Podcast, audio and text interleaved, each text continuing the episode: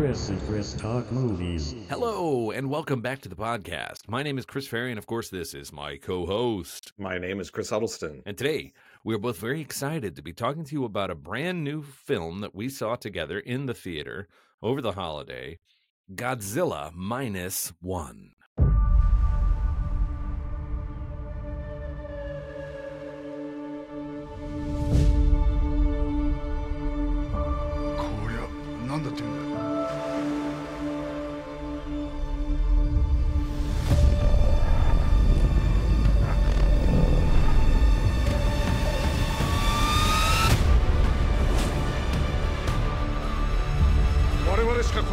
この国の未来を切り開くことはできないあの怪物の生態は未知のことが多すぎて。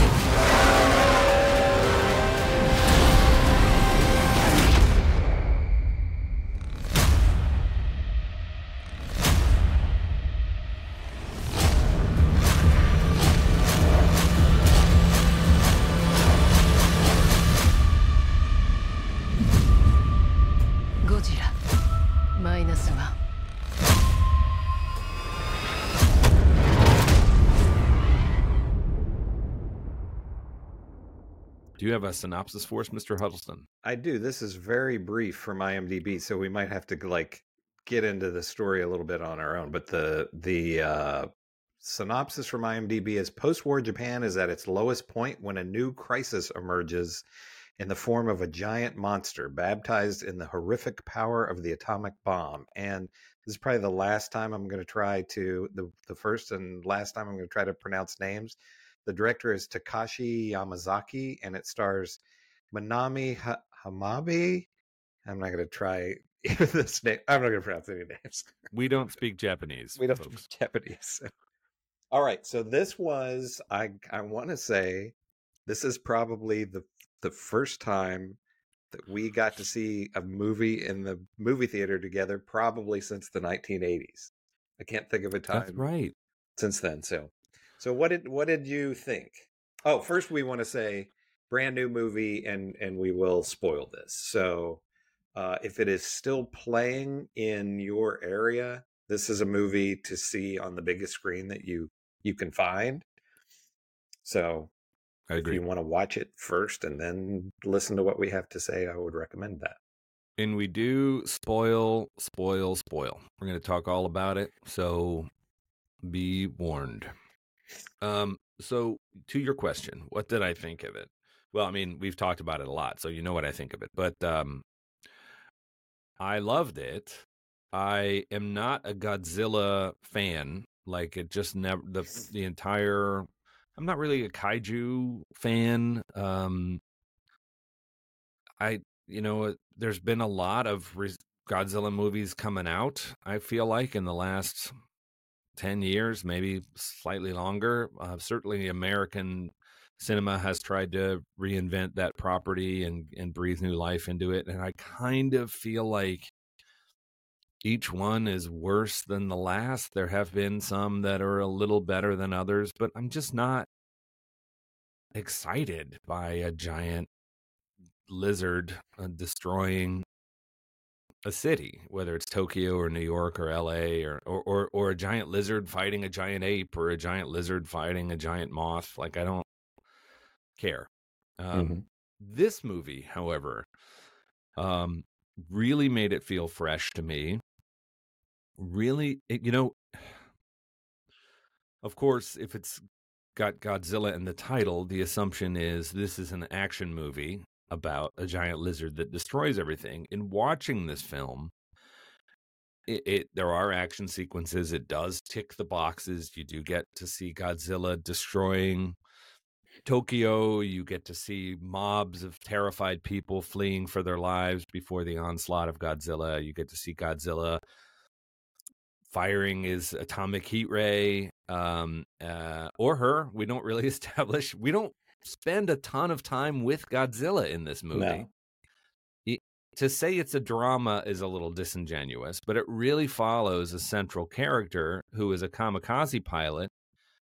And God's one of the things I love, love, loved about the movie, and there are many, is that it really underscores the idea of Godzilla as a metaphor and what precisely Godzilla is a metaphor for is sort of a little bit open ended. I don't think you have to put it in a single box. But I think that really that's what I've been missing is it's not it's a Godzilla movie that's not about the literal giant lizard. It's about the metaphorical giant lizard. And you get to have your cake and eat it too, right? You get to enjoy the big destruction scenes, which I think are done really well. Um, but you also get to have this wonderful character development and terrific writing and scenes between characters that you come very quickly to care about and and how this is all affecting them. And and and the marriage of those two things is the, is that this giant lizard becomes a metaphor for other stuff that is destroying slash profoundly affecting the characters' lives, right? And it's not just about what do we do about the giant lizard. Oh, the giant lizard is here. Oh, what? Where did the giant lizard come from? What does the giant lizard want? Those things are irrelevant. And I think if if a giant monster was attacking the city, you wouldn't psychoanalyze it. right? Mhm. Yeah. You all you could do is respond to it, which I think is is part of the point of the you know kaiju it's it represents the atomic bomb or you know um america or whatever you know name you want to put on it. It's this this this powerful thing that's destroying your life and you can gnash your teeth and say oh, oh did i cause this? Is this about me? Um or all the things that a human being would do in a time of crisis but but you'd basically be concerned for for running for your life like you know? Yeah. Anyway, that was a long monologue. What did you think of it? So I think we probably here at some point ought to get more in depth in the story. But yeah, I, I totally agree with you. I I haven't like yeah, I would say I've never been a gigantic Godzilla fan either. And the newer movies, the newer American movies, have my probably biggest pet peeve with blockbuster type movies is oh, it's just turn your brain off, you know, it's a giant lizard, blah, blah, blah. And I get that, it's a giant lizard. But what they do with this film is, and you talked about it, it being, uh, you know, that it's sort of a drama, but not exactly a drama. So we have this opening scene where the main character he's with other uh so basically it's like they if i recall correctly um they're japanese soldiers they're on an island and i think they don't know the war is over yet is that right is that is that how it goes um or is it Or- actually during the war when it I think it's right at the end. So I think it is in sort of. I mean, whether or not they know the war is over is a little bit irrelevant. That they Mhm. get that the war is lost, yeah and whether or not there's been a declaration of concession is a little bit irrelevant. But I, I, if I remember correctly, it's kind of up in the air. But so we have so our main character's on this island with these other soldiers, and we get into the action right away because they're there. Godzilla shows up. Godzilla looks very different than what we are kind of used to him looking like initially in the movie. He almost kind of looked like a T Rex to me, but Yeah. this is before he's been really, uh, you know, changed or transformed by the nuclear energy or whatever. So, um, he is a fighter pilot who had he was a kamikaze pilot who had um you know he got scared and didn't follow through with his kamikaze mission and then there's a second time here with Godzilla where they have the plane on the ground and you know he gets in the cockpit to shoot at Godzilla and he freezes up and all the other soldiers except for one guy uh, they all die. So it's just these two guys who are left alive. And the other soldier then of course blames him for not saving these guys.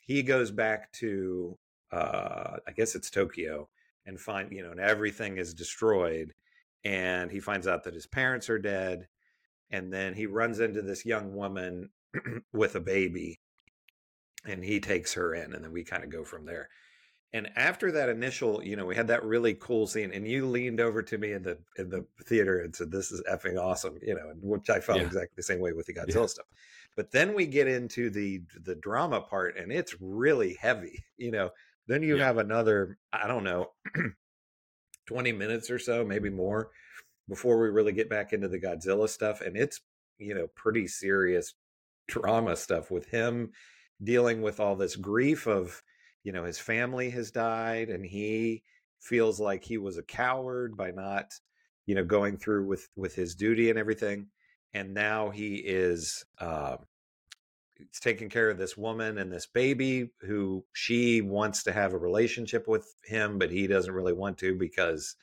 you know he feels like he's a a coward and all of that is really well written and really well acted and this is what so much of the time we're missing now with with these blockbuster kind of movies and i i hope that hollywood studies this and and gets learns the right lessons from this you know what i mean um Yeah.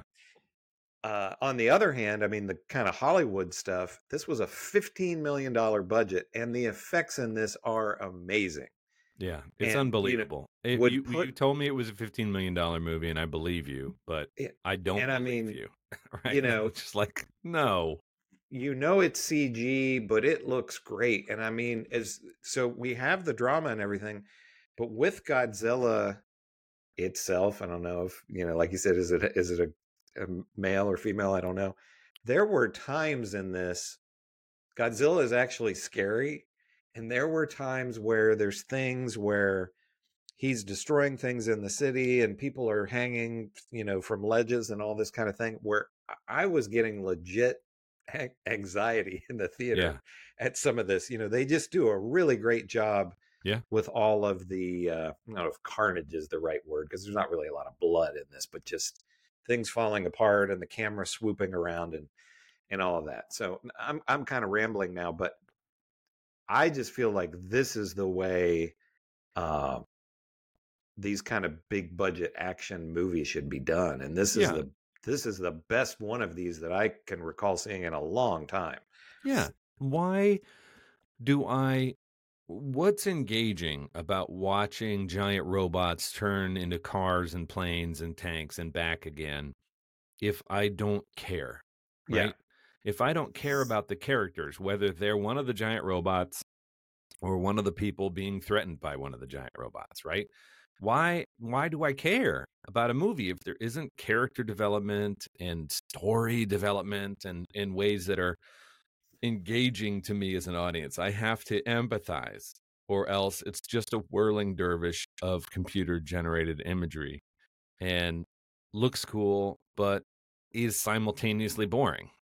Um, and I feel like that is absolutely the problem with a lot of these big budget things is it it almost feels like it was written by an AI that doesn't Mhm. understand human it's like you know and, and and when we go back to the first well reboot or whatever of the Transformers movie with uh, Megan Fox and Shia LaBeouf I think Megan Fox and Shia LaBeouf are compelling enough on screen that you do get attached to those characters Mm-hmm.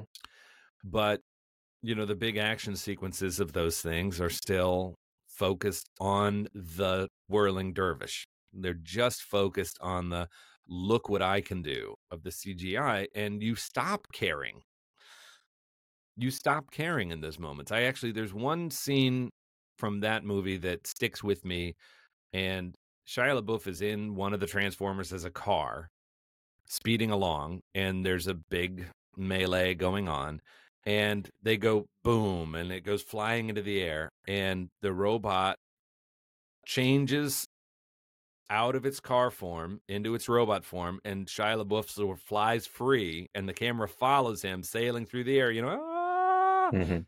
the robot does whatever it's doing. I completely forget which robot it was. It's probably Optimus Prime. I don't know. And and I forget what it does in its robot form, but then it sort of catches up to him and transforms back into a car around him. But the camera stays with Shia LaBeouf. And I'm like, the camera stays with the character. Mhm. That's why you care. And that's what I remember. I'm probably misremembering it. I don't know. But my point is, I agree with you 100%. And I want to I want to pick apart a few of the little things that you sort of touched on there. The the our lead is a kamikaze pilot, right? And the kamikaze pilots apparently, I'm not a his, history expert here, but from what I gather from the movie, the emperor of Japan ordered them to basically suicide bomb American ships, right? Mhm. Because that's the uh, die with honor. Basically, turn yourself into a missile and kill as many of the enemy as possible. I think what we gather from the pilot, but also the engineers that he meets on the island, are kind of like, well, that's fruitless. That's that's futile, right? And the, and the engineer that takes he lands ostensibly because oh, there's something wrong with my plane, right? And they they look it over and they're like, yeah, it's really it's it's really interesting because there doesn't seem to be anything wrong with your plane, but he's not being a total dick about it. You know, he's sort of kind of like, look, I get it. What's the point of wasting a good plane and wasting your life? Like we lost, you know? Mhm. And yet, like that, those are the orders. So that's, I think throughout you get this schism of like what I'm supposed to do or what is the honorable thing to do and what makes sense. Like, so almost immediately he gets in his gun, he gets in his plane that's got the biggest gun, and Godzilla walks right in front of him. And he you know, and actually even looks at him, and I he doesn't fire the gun because I in that moment my interpretation of it is well, that that's not going to do anything, right? Mhm. I mean, what this gun is not going to kill it. Bullets are bouncing right off of it, and if Mhm. I shoot it, it's just going to turn and eat me. So he doesn't, and then it proceeds to kill everybody. But we laid, but the engineer, we laid the the guy that shows up throughout the rest of the movie. That person blames him later, and he blames himself for his. See, you are a coward. You didn't do what you're supposed to do and stop this thing from happening to all of us. You know, however, we all know that wouldn't have made any difference at all Mhm. right so this this this guilt for me godzilla almost and it, he later in the film he doesn't explicitly say this but it's pretty clear it was pretty clear in watching it to me that he kind of thinks that he made godzilla happen personally like Yeah. godzilla is somehow punishment for his dereliction of duty for his cowardice right? If only i had done the honorable thing and and you know none of this would have happened. If only i had shot it when i had a chance none of this would have happened right? And i actually think that godzilla as a metaphor i mean it doesn't square because godzilla does destroy a city. It's mm. probably a better metaphor for the nuclear bomb which Mhm. otherwise isn't mentioned at all in this film right? Right. there's no talk of the the United States bombing Hiroshima or Nagasaki. It's just Mhm. there is talk of the Americans, but there's it's their rising conflict with the Russians and the sort of global destabilization that's causing. But glaringly obvious from the American point of view is the fact that we dropped two nukes on Japan. Yeah. What we get instead is Godzilla. So to me, this city destroying, like, what do you do in the face of this? The metaphor is probably most clearly the, the, the nuke. But I think it's actually even more compelling to look at through this guy's eyes and this, like, this is retribution. This is what happens when I don't do my duty. hmm because it, it's it, all throughout the movie, and his neighbors accuse him of it, and he sort of redeems himself in the eyes of his neighbors by being a good surrogate father and a good surrogate husband and a good person and doing his best. But he can't forgive himself. You know, he he, Yeah. he can't forgive himself, and and again and again, Godzilla sort of shows up at his darkest low points, or when he feels like, oh, I should do the quote unquote honorable thing here, but I'm not going to. I'm going to make the quote unquote selfish choice. And Godzilla shows up. So Mhm. I, I don't know. I'd be interested to hear what you think about that interpretation of it.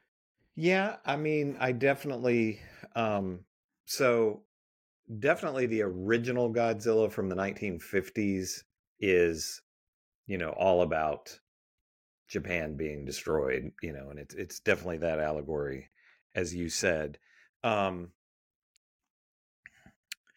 Yeah, I I don't know. I mean, I think there's a lot of things going on in this movie and there's probably some cultural things even that maybe we might miss um but there's a lot in this about um you know how these people are are kind of broken after the war and you know these men coming back and being uh you know sort of broken in general there's a really interesting um so we haven't talked yet about the uh uh so the main character he gets a job on a on a boat and it's very jaws like where and all the characters in this i thought are so you like the character so much but he's on this ship with one guy's a scientist and then uh i forget what the other guy's job is but another guy is young and he missed out on being in the war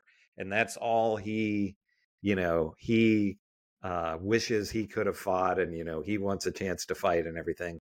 And there's a scene of right at the end of the movie or towards the end of the movie where the scientist and whatever the other guy is are with the young guy and he's you know lamenting that he didn't get to go and fight and one of them says i i'm just paraphrasing the line but something about that it was it's better to have not fought at all Yeah. um which i thought was really interesting you know that this this has this uh you know kind of uh uh anti-war message Yeah. to it as well but i don't think i'm answering your question directly No, but, no. but yeah but i definitely the think senselessness of of war, right? yeah The senselessness of it all. Like what were what was Japan going to do? Conquer the world? Like why are we it was an isolationist country for a long time, hundreds of years at least, and Mhm. and then they got involved in this war and now look what's happened, you know.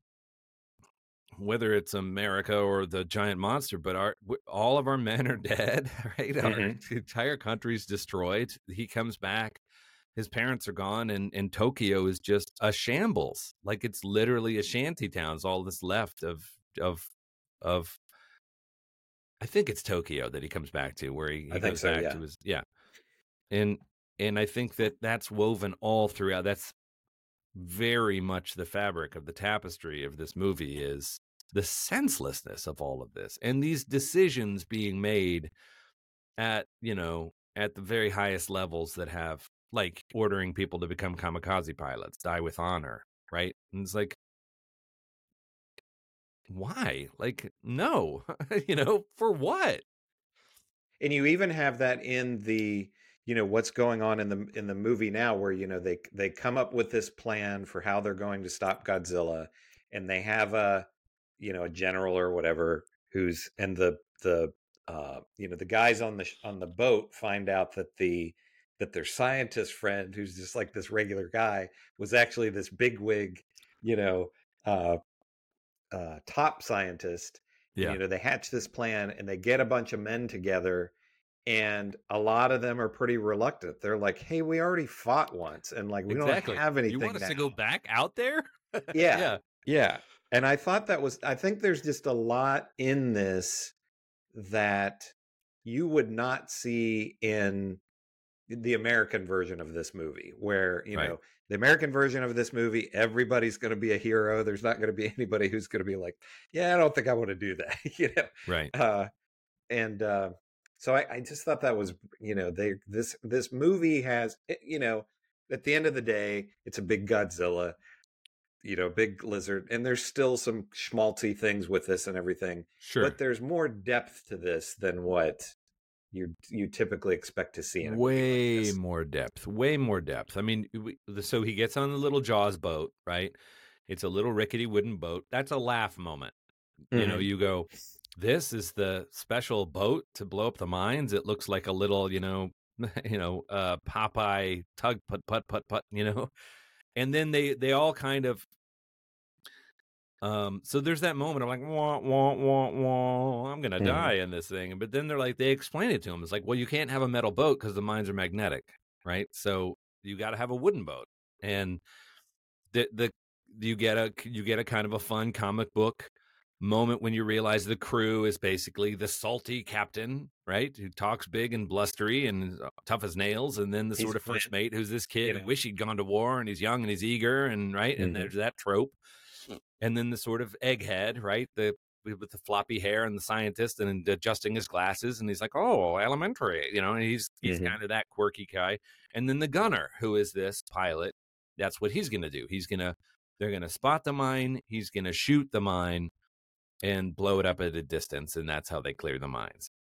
And it's like now they've got they got their team of four they're going to head out in their little putt putt boat and they're going to do this right? So you get that you know a crack team of you know uh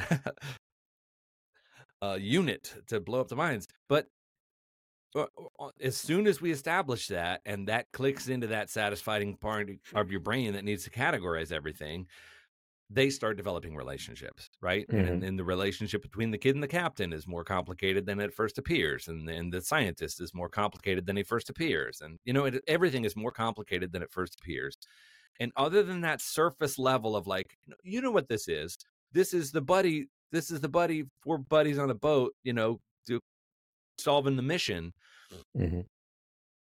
once you as soon as you establish that for the satisfying you know salty taste of it uh it, it immediately begins to unpack and go under the surface so i think overall the whole movie is very show don't tell Mhm. right it's very show you how they feel we're we're explicating it now but watching the movie isn't a lot of blah blah blah you know and and other godzilla movies tend to get right into that well where what is it well it's a mutant because when they blew up the whatever nuke on the bikini atoll it mutated a gecko into a or a, you know Mhm.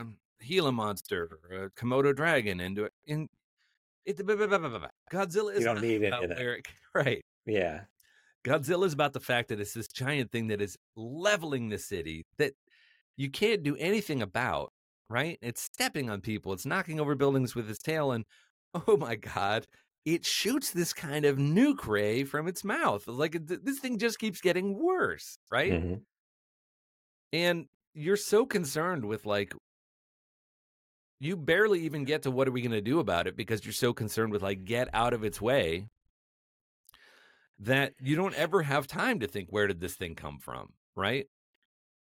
It's like that Yeah. is way down the priority list and I love that the movie stays away from that. Yeah, for I- sure. I, just I think it's really fantastic. And then we we then we meet. So he comes back, and there's there's a neighbor that condemns him for his cowardice. Um, and then he sort of, in very short order, bumps into a young woman with a kid. He presumes that she's the mother of the child, as we all do. Uh, and she's sort of a, you know, she stole something, I think, and she sort of abandons the kid. And he can't leave this little baby girl alone so he goes and picks it up and then she shows back up and she's like why didn't you just leave it why did you pick up the kid and he's like you know what are you talking about i can't just Yeah. leave a baby yeah. and so she sort of moves in with him and it turns out that the baby is not her daughter at all that you know that i don't remember if somebody sort of abandoned the baby with her or I think I- she saw the a- the I parents think killed somebody and- just I think somebody just left the baby somewhere and she and she took it. I think. I I could be wrong on that, but I think she just But- sort of found it like on a bench or something.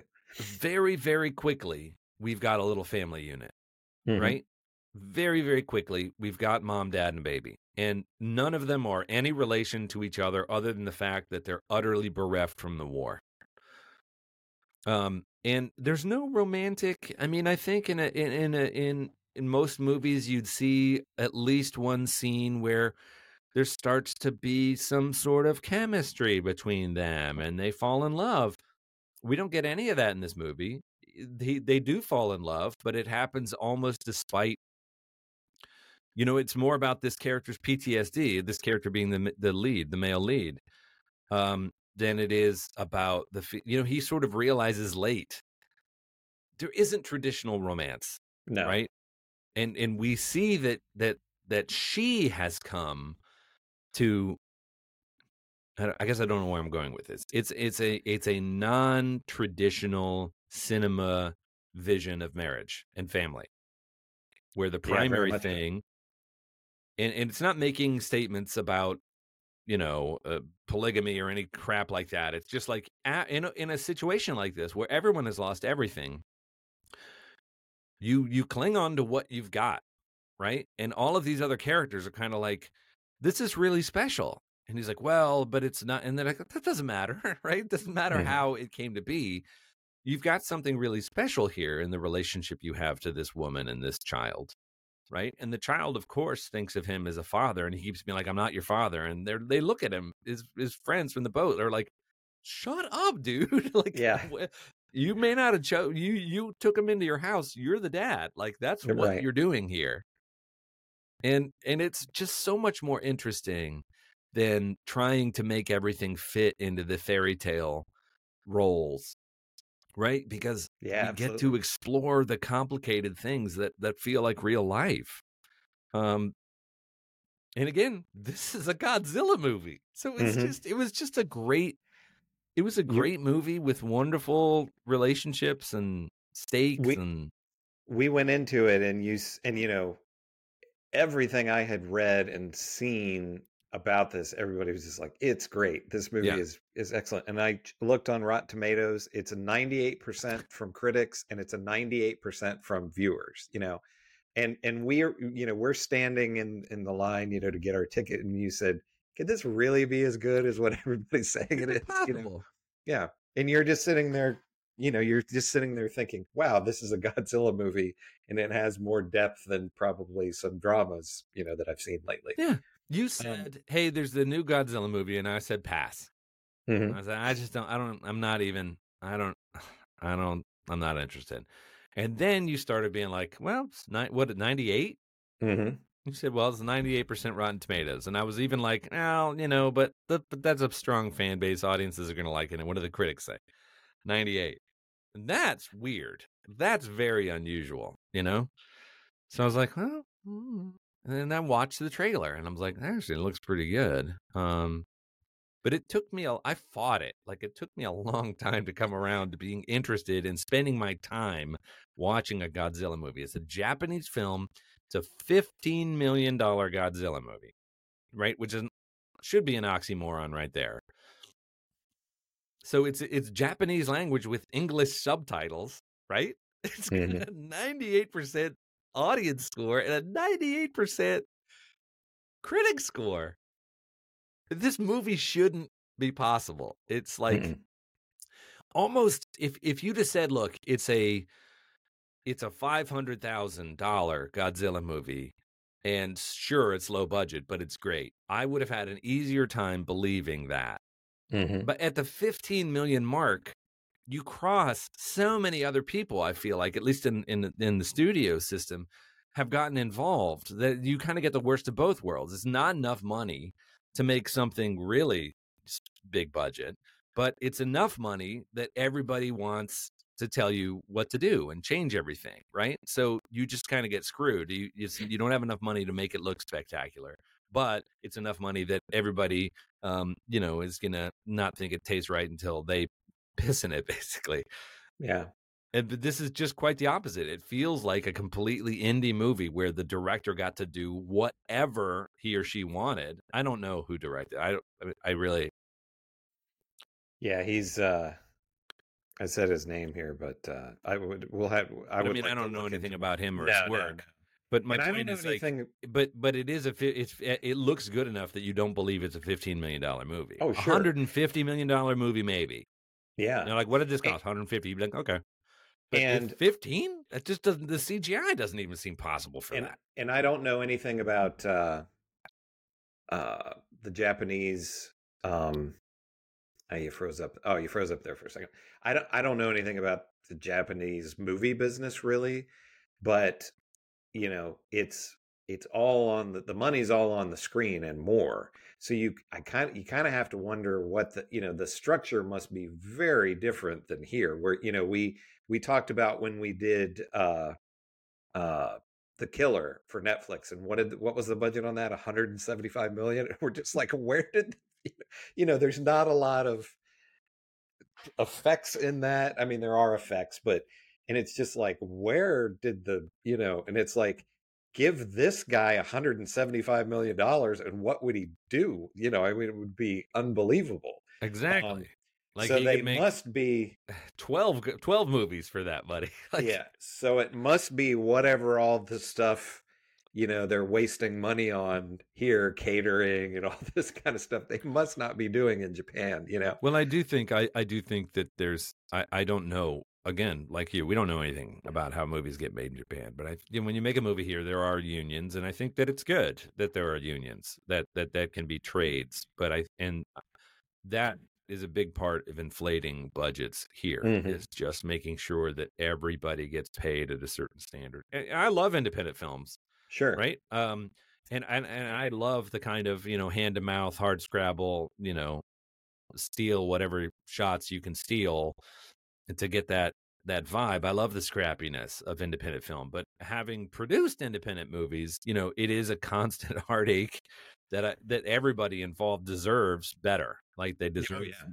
to get paid well for all the hard work they do and they so i don't begrudge that but even so even so, the killer being 175 million and this being 15 is that's just such a wild discrepancy. This has got a dinosaur that destroys cities and ships at sea. Like just filming the guys in the boat.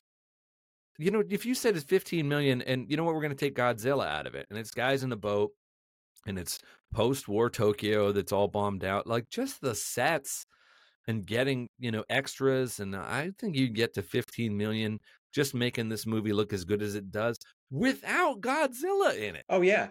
I mean just to have a movie where not even on the boat just have the people in their homes and stuff you know what i mean? 15 million dollars would you know would would probably not touch it. And you know um i definitely i get what you're saying about the union and everything but presumably everybody involved with this was paid you know what i mean so it's not like they yeah presumably it's not yeah. like everybody worked for free yeah know? and i don't Um, again i don't we don't know from japanese cinema but i don't know if these are name you know i don't know if these are sort of you know here if you're going to put um you know brad pitt in a movie you're spending 20 million dollars on on brad pitt just Yeah. having brad pitt be in the movie so you say well the the budget's 100 million you know 20% of that is your lead yeah for better or for worse. So so I mean I think if you're using no name actors, the risk with that is that A, you don't get the audience that just shows up to see the actor they're familiar with, but B,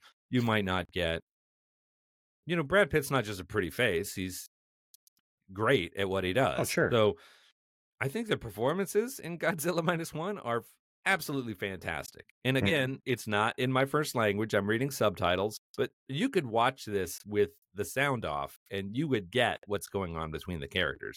yeah for sure. Terrific acting. Even the baby girl is great. And she Yeah. gets to be like two and, you know, she's great. Every the directing of the so you have to say that's the director.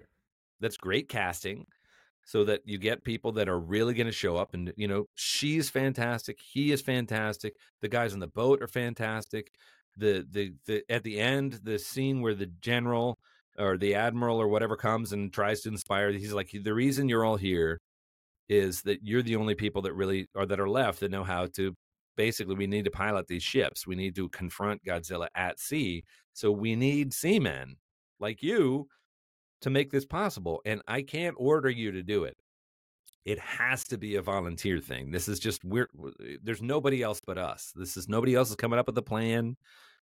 You know, Uh, we gotta if if if we don't stop Godzilla, who will? Right? And the the guys kind of come around. You know, so everybody in that scene is great. Everybody is great. Yeah, the, there's not a perform poor performance in the whole thing, and it's it's a shame because you know this movie has done has done well. It's it's uh, I just checked while we were talking here. It's uh, 86 million worldwide on a 15 million dollar budget. So I'm I'm sure there'll be another one of these. Uh, and, I, and I, you know, we joked when we talked about, you know, I brought this up to you watching it. I thought it was called Godzilla Plus One, which is completely different. I don't really know what the title Godzilla Minus One means. Godzilla shows up at a wedding, but you Yeah, you know, but yeah. but the date he brings with him really causes waves. yeah but uh but it you know it's a shame because this is a movie that i think has a ton of universal appeal you know if you'd say to people hey there's a new godzilla movie and people are like nah, i don't think so and it's japanese and it's subtitled i'm out i'm not gonna you know so there's just Right. a lot of people that will never see this Yeah. but i think you know I think there are, I think this could appeal to lots and lots of people who wouldn't necessarily typically be into this kind of thing just because there's, you know, it's, it's kind of uh, like an old fashioned, you know, I, I always, I need to get different references, but I always come back to the Jurassic Park and, you know, and those, and those kind of things and how, you know, Spielberg probably better than anybody, maybe ever in filmmaking, maybe James Cameron, but knows how to appeal to everybody basically. And this is that kind of movie where it has, you know, it you have uh Godzilla biting people's heads off and all that kind of stuff. So you have that for the people that like the horror aspect, but you have this real drama and depth and characters that you like that I just think is so rare in what we see now in uh and and you know you would almost like to see an American remake of this, just like beat for beat remake, because more people would see it. But I think an American version, they would cut out all the stuff that makes it good. Yeah, I don't know. And and I also think there's something there's something very Japanese about this story and about the concept of Godzilla that I mm-hmm. think has never transwit. You know, you have Bryan Cranston talking about it, it's just I did like that. I liked that one, that, and that was actually a foreign director. I think he's Yeah. Mexican or Spanish who did that.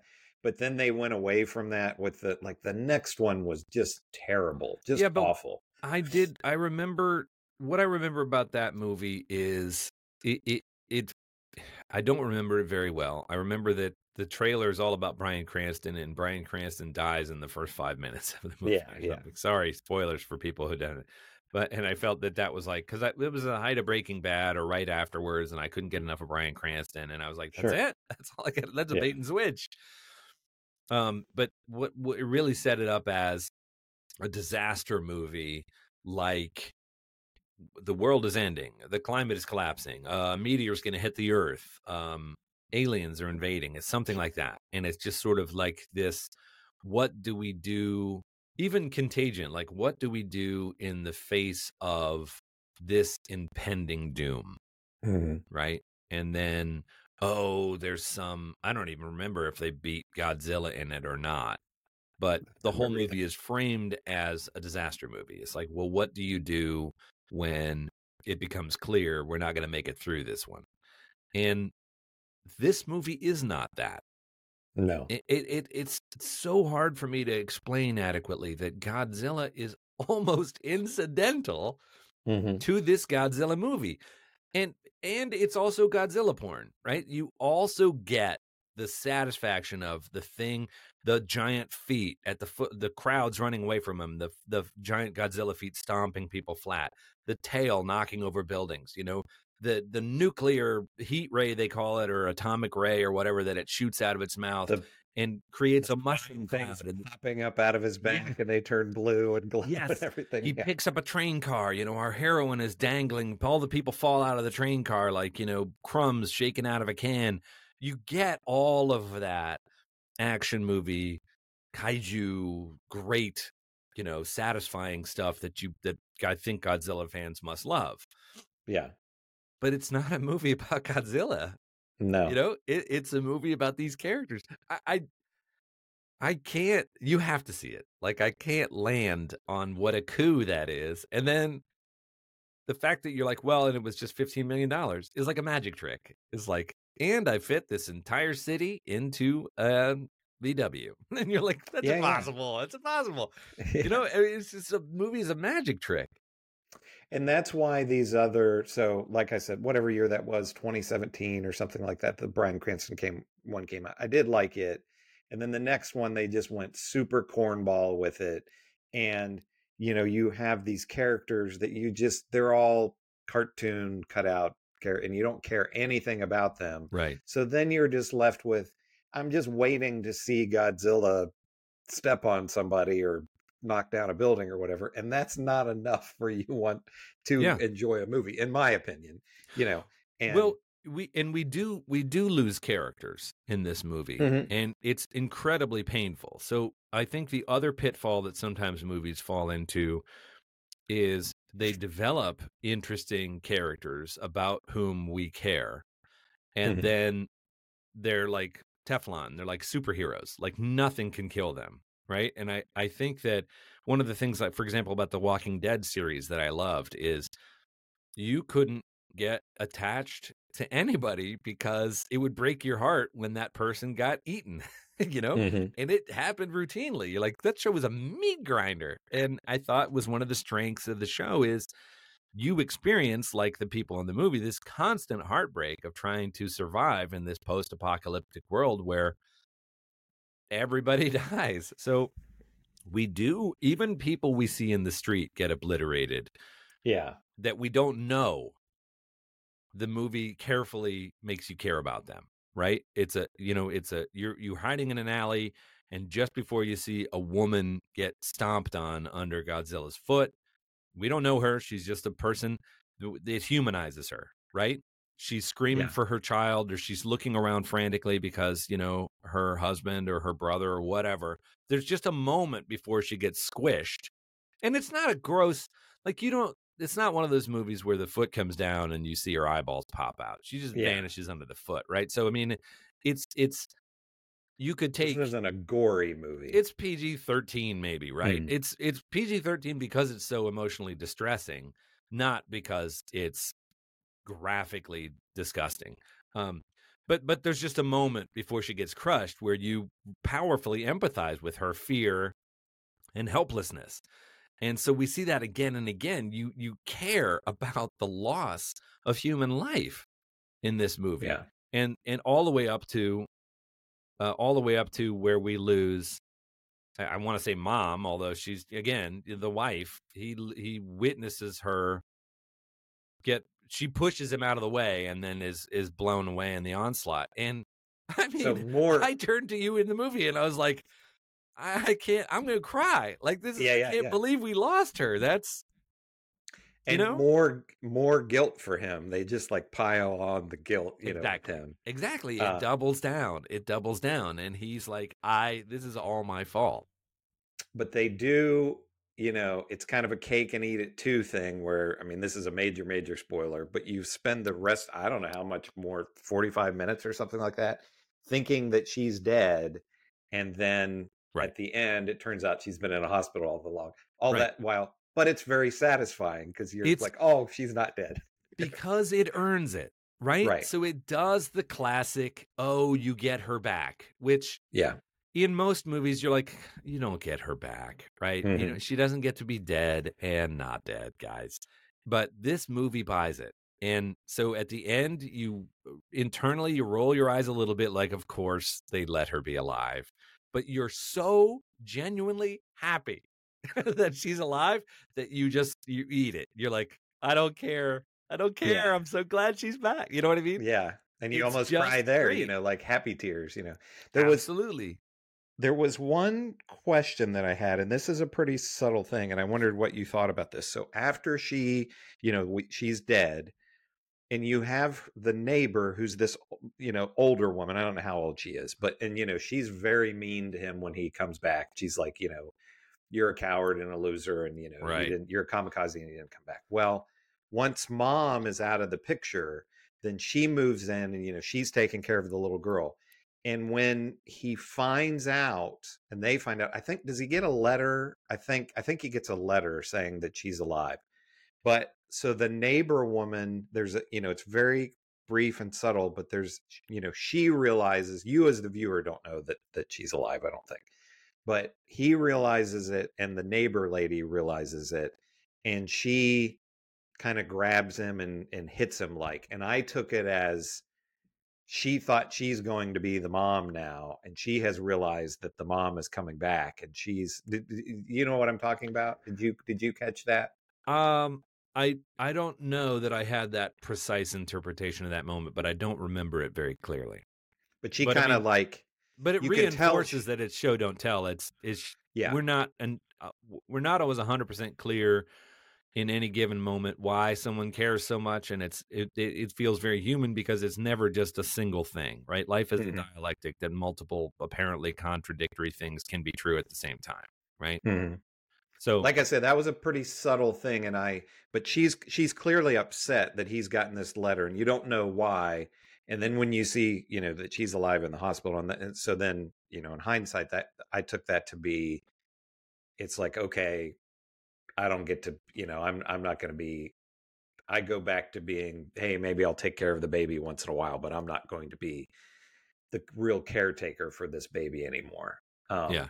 You know which was another little you know emotional thing that if my interpretation was right No, but I think your interpretation is valid. Like that's what I love about a complicated, true feeling movie like this about real human relationships is as frequently she can be happy that the woman is still alive. She can be afraid that the woman is alive but maybe maimed, right? She can be afraid that this guy hasn't gotten over his PTSD enough to go you go get her, you know? yeah um, and it can be fear that I'm not going to get to be basically the mother of this little girl anymore because what the the woman that you know so it can be it can be all of that and that's all Mhm. very human and feels very true and they don't sit and have a conversation about their feelings they just express them in the moment Mhm. and it's complicated and it's kaleidoscopic and i think this whole the directing of this whole film nails that in the performances uh i just thought it was absolutely great filmmaking Yeah. And another spoiler alert, you know, Godzilla's not dead.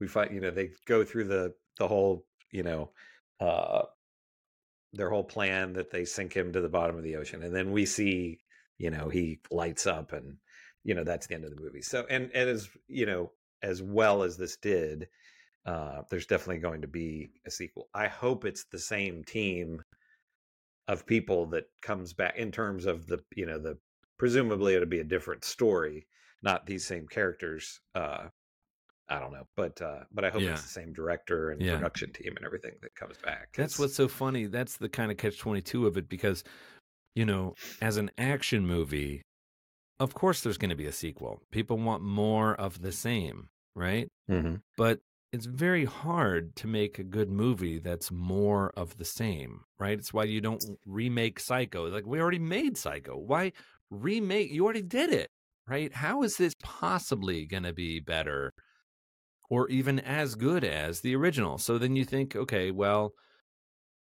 um, we we've got a franchise here, which was really the whole point of leaving a kind of a you know dot dot dot after the end, so that we can make another one. But the real challenge is making a totally different movie that is also a sequel to the original.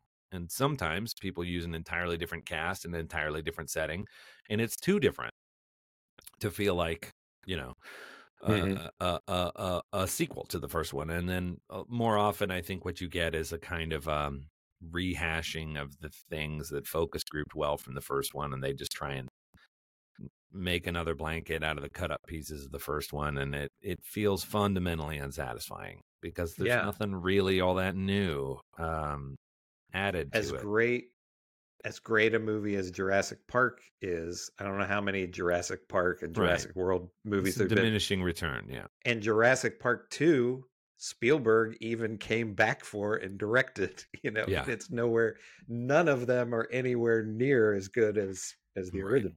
You know. Right. So it's the the paradox of a Godzilla movie this good is kind of like, well, of course, now studios are going to want to make a whole slew of Godzilla movies that audiences will flock to see. But this movie is really a one off. Like, Yeah. uh, all you can do in sequels is explain Godzilla and you know make it more about Godzilla and. You don't get a second movie where Godzilla is just the sort of nameless metaphor that he is in this Yeah. because that doesn't Um, float for over time either, right? I mean, No. you the more you see a Godzilla, the more you learn about Godzilla, and that is precisely not the point. yeah exactly they yeah yeah i mean you're you're totally right um one thing that i was thinking about with this is you know we don't really this is our first episode recording in 2024 and you know we really don't do like year end kind of stuff like that or anything we haven't and um but uh and i and i was looking at the box office charts and i i uh, out of the top 50 highest grossing movies, I saw five in the theater this year. And I mean, there would have been times in the past where uh, maybe every movie in the top 20 I would have seen in the movie theater, you know? So I don't know if that's just age or if it's just the movies that are be, being made or what, but uh so I you know there's a lot that I didn't see this year. Um but I- I don't know that there was a movie that came out in 2023 that I enjoyed any more than this. I yeah, I I haven't seen The Boy in the Crane, another Japanese it's a Mhm. Studio Ghibli movie that came out that was in the theater when we went and I Yeah, I we walked would past the marquee like for it. to see that very much. I'd love to see that in the theater too. But I mean, part of it is I just don't go out to the movies anymore. Um, so I wait for things to come out on streamers, and it is a fundamentally different experience. But I don't know. 2023 has been such a strange, and I, I almost can't remember the, over the last 12 months. Like, was that a 2023 movie? Like, but you're right. This one is fresh in my in. mind. I don't think since the pandemic time has ever worked the same way it did in the, in the past as what you know. But and the and again, I think this is a. I don't think this is me changing. I think it's just the the the movie business changing where it's and it's you know we just watched a Godzilla movie, so it's not like I want to just watch art house films, you know, all the time. But it seems like so much of the time when I see, like, I just sent you the trailer for this new movie that's coming out called Lisa Frankenstein, and I Yeah. thought that's not. It's a Universal film, so it's it's possible, but it it looks pretty low budget. So I thought that's not going to play here. So I'm probably going to have to wait, you know, to watch it at home. And Yeah. that happens like one of the movies that I most want to see, and we talked about this when we were sitting waiting for Godzilla to start, is um is it Poor Things? Is that what it's called? Um which is another yeah, yeah, yeah, yeah. Poor things. story. Exactly. Yeah. And you know, if if that were playing in the theater here, I would have already seen it. But it's not. So Right. it's you know what I mean? It just seems like there's so much of the interesting mo- it's frustrating because so much of the so many of the interesting movies you I would go to the movies a lot if there were more things that I wanted to see in the You know, theater. I'm looking at a list here of like just a Googled up top movies of 2023 to remind myself. Many, many of them. I haven't seen Oppenheimer. Many, many of them are. I haven't seen Killers of the Flower Moon. Look like um, foreign films that maybe I haven't. And Boy and the Heron is on here. Um, Spider Man, Spider Verse, the Oh. animated sequel. I, Loved it. I, I loved it as well. And I walked out of there shaking my head, being like, I, I didn't have any expectation that that movie was going to be as good as that was. Um, So However- again, blockbuster animated movie. So it's not like we're like, But- oh, I just want to see indie art house movies, you know? But I do feel like this one edges it out for sort of technical points. Like Mhm.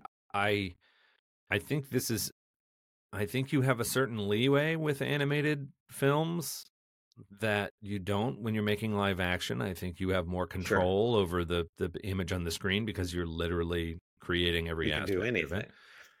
Um, I think it's that's not a subtitled foreign language film. I think it, even the voice acting though is recognizable talent in Spider-Man. That's not the case Mhm. here. Um, this is a Godzilla movie, which is a very specific thing, which for me was a challenge, right? So that's the sort of in the deficit. Uh, the fifteen million probably budget to- two. Kind of like Spider Man, you know. Yeah, exactly. I had it's a sequel. I had seen and loved the first one, so I already went into it with good. And, and I think that if I had to compare the two and I had to vote, I would think that I'd have to give it to to Godzilla simply because it's a coup in so many categories, Mm-hmm. right? And I that's not to say. I mean, by all means, folks, go see. Or I guess it's streaming now. Yeah. Watch that second Spider Verse movie. It's It's amazing. great. It's Yeah. so great. Um, but it's a very different animal. Sure.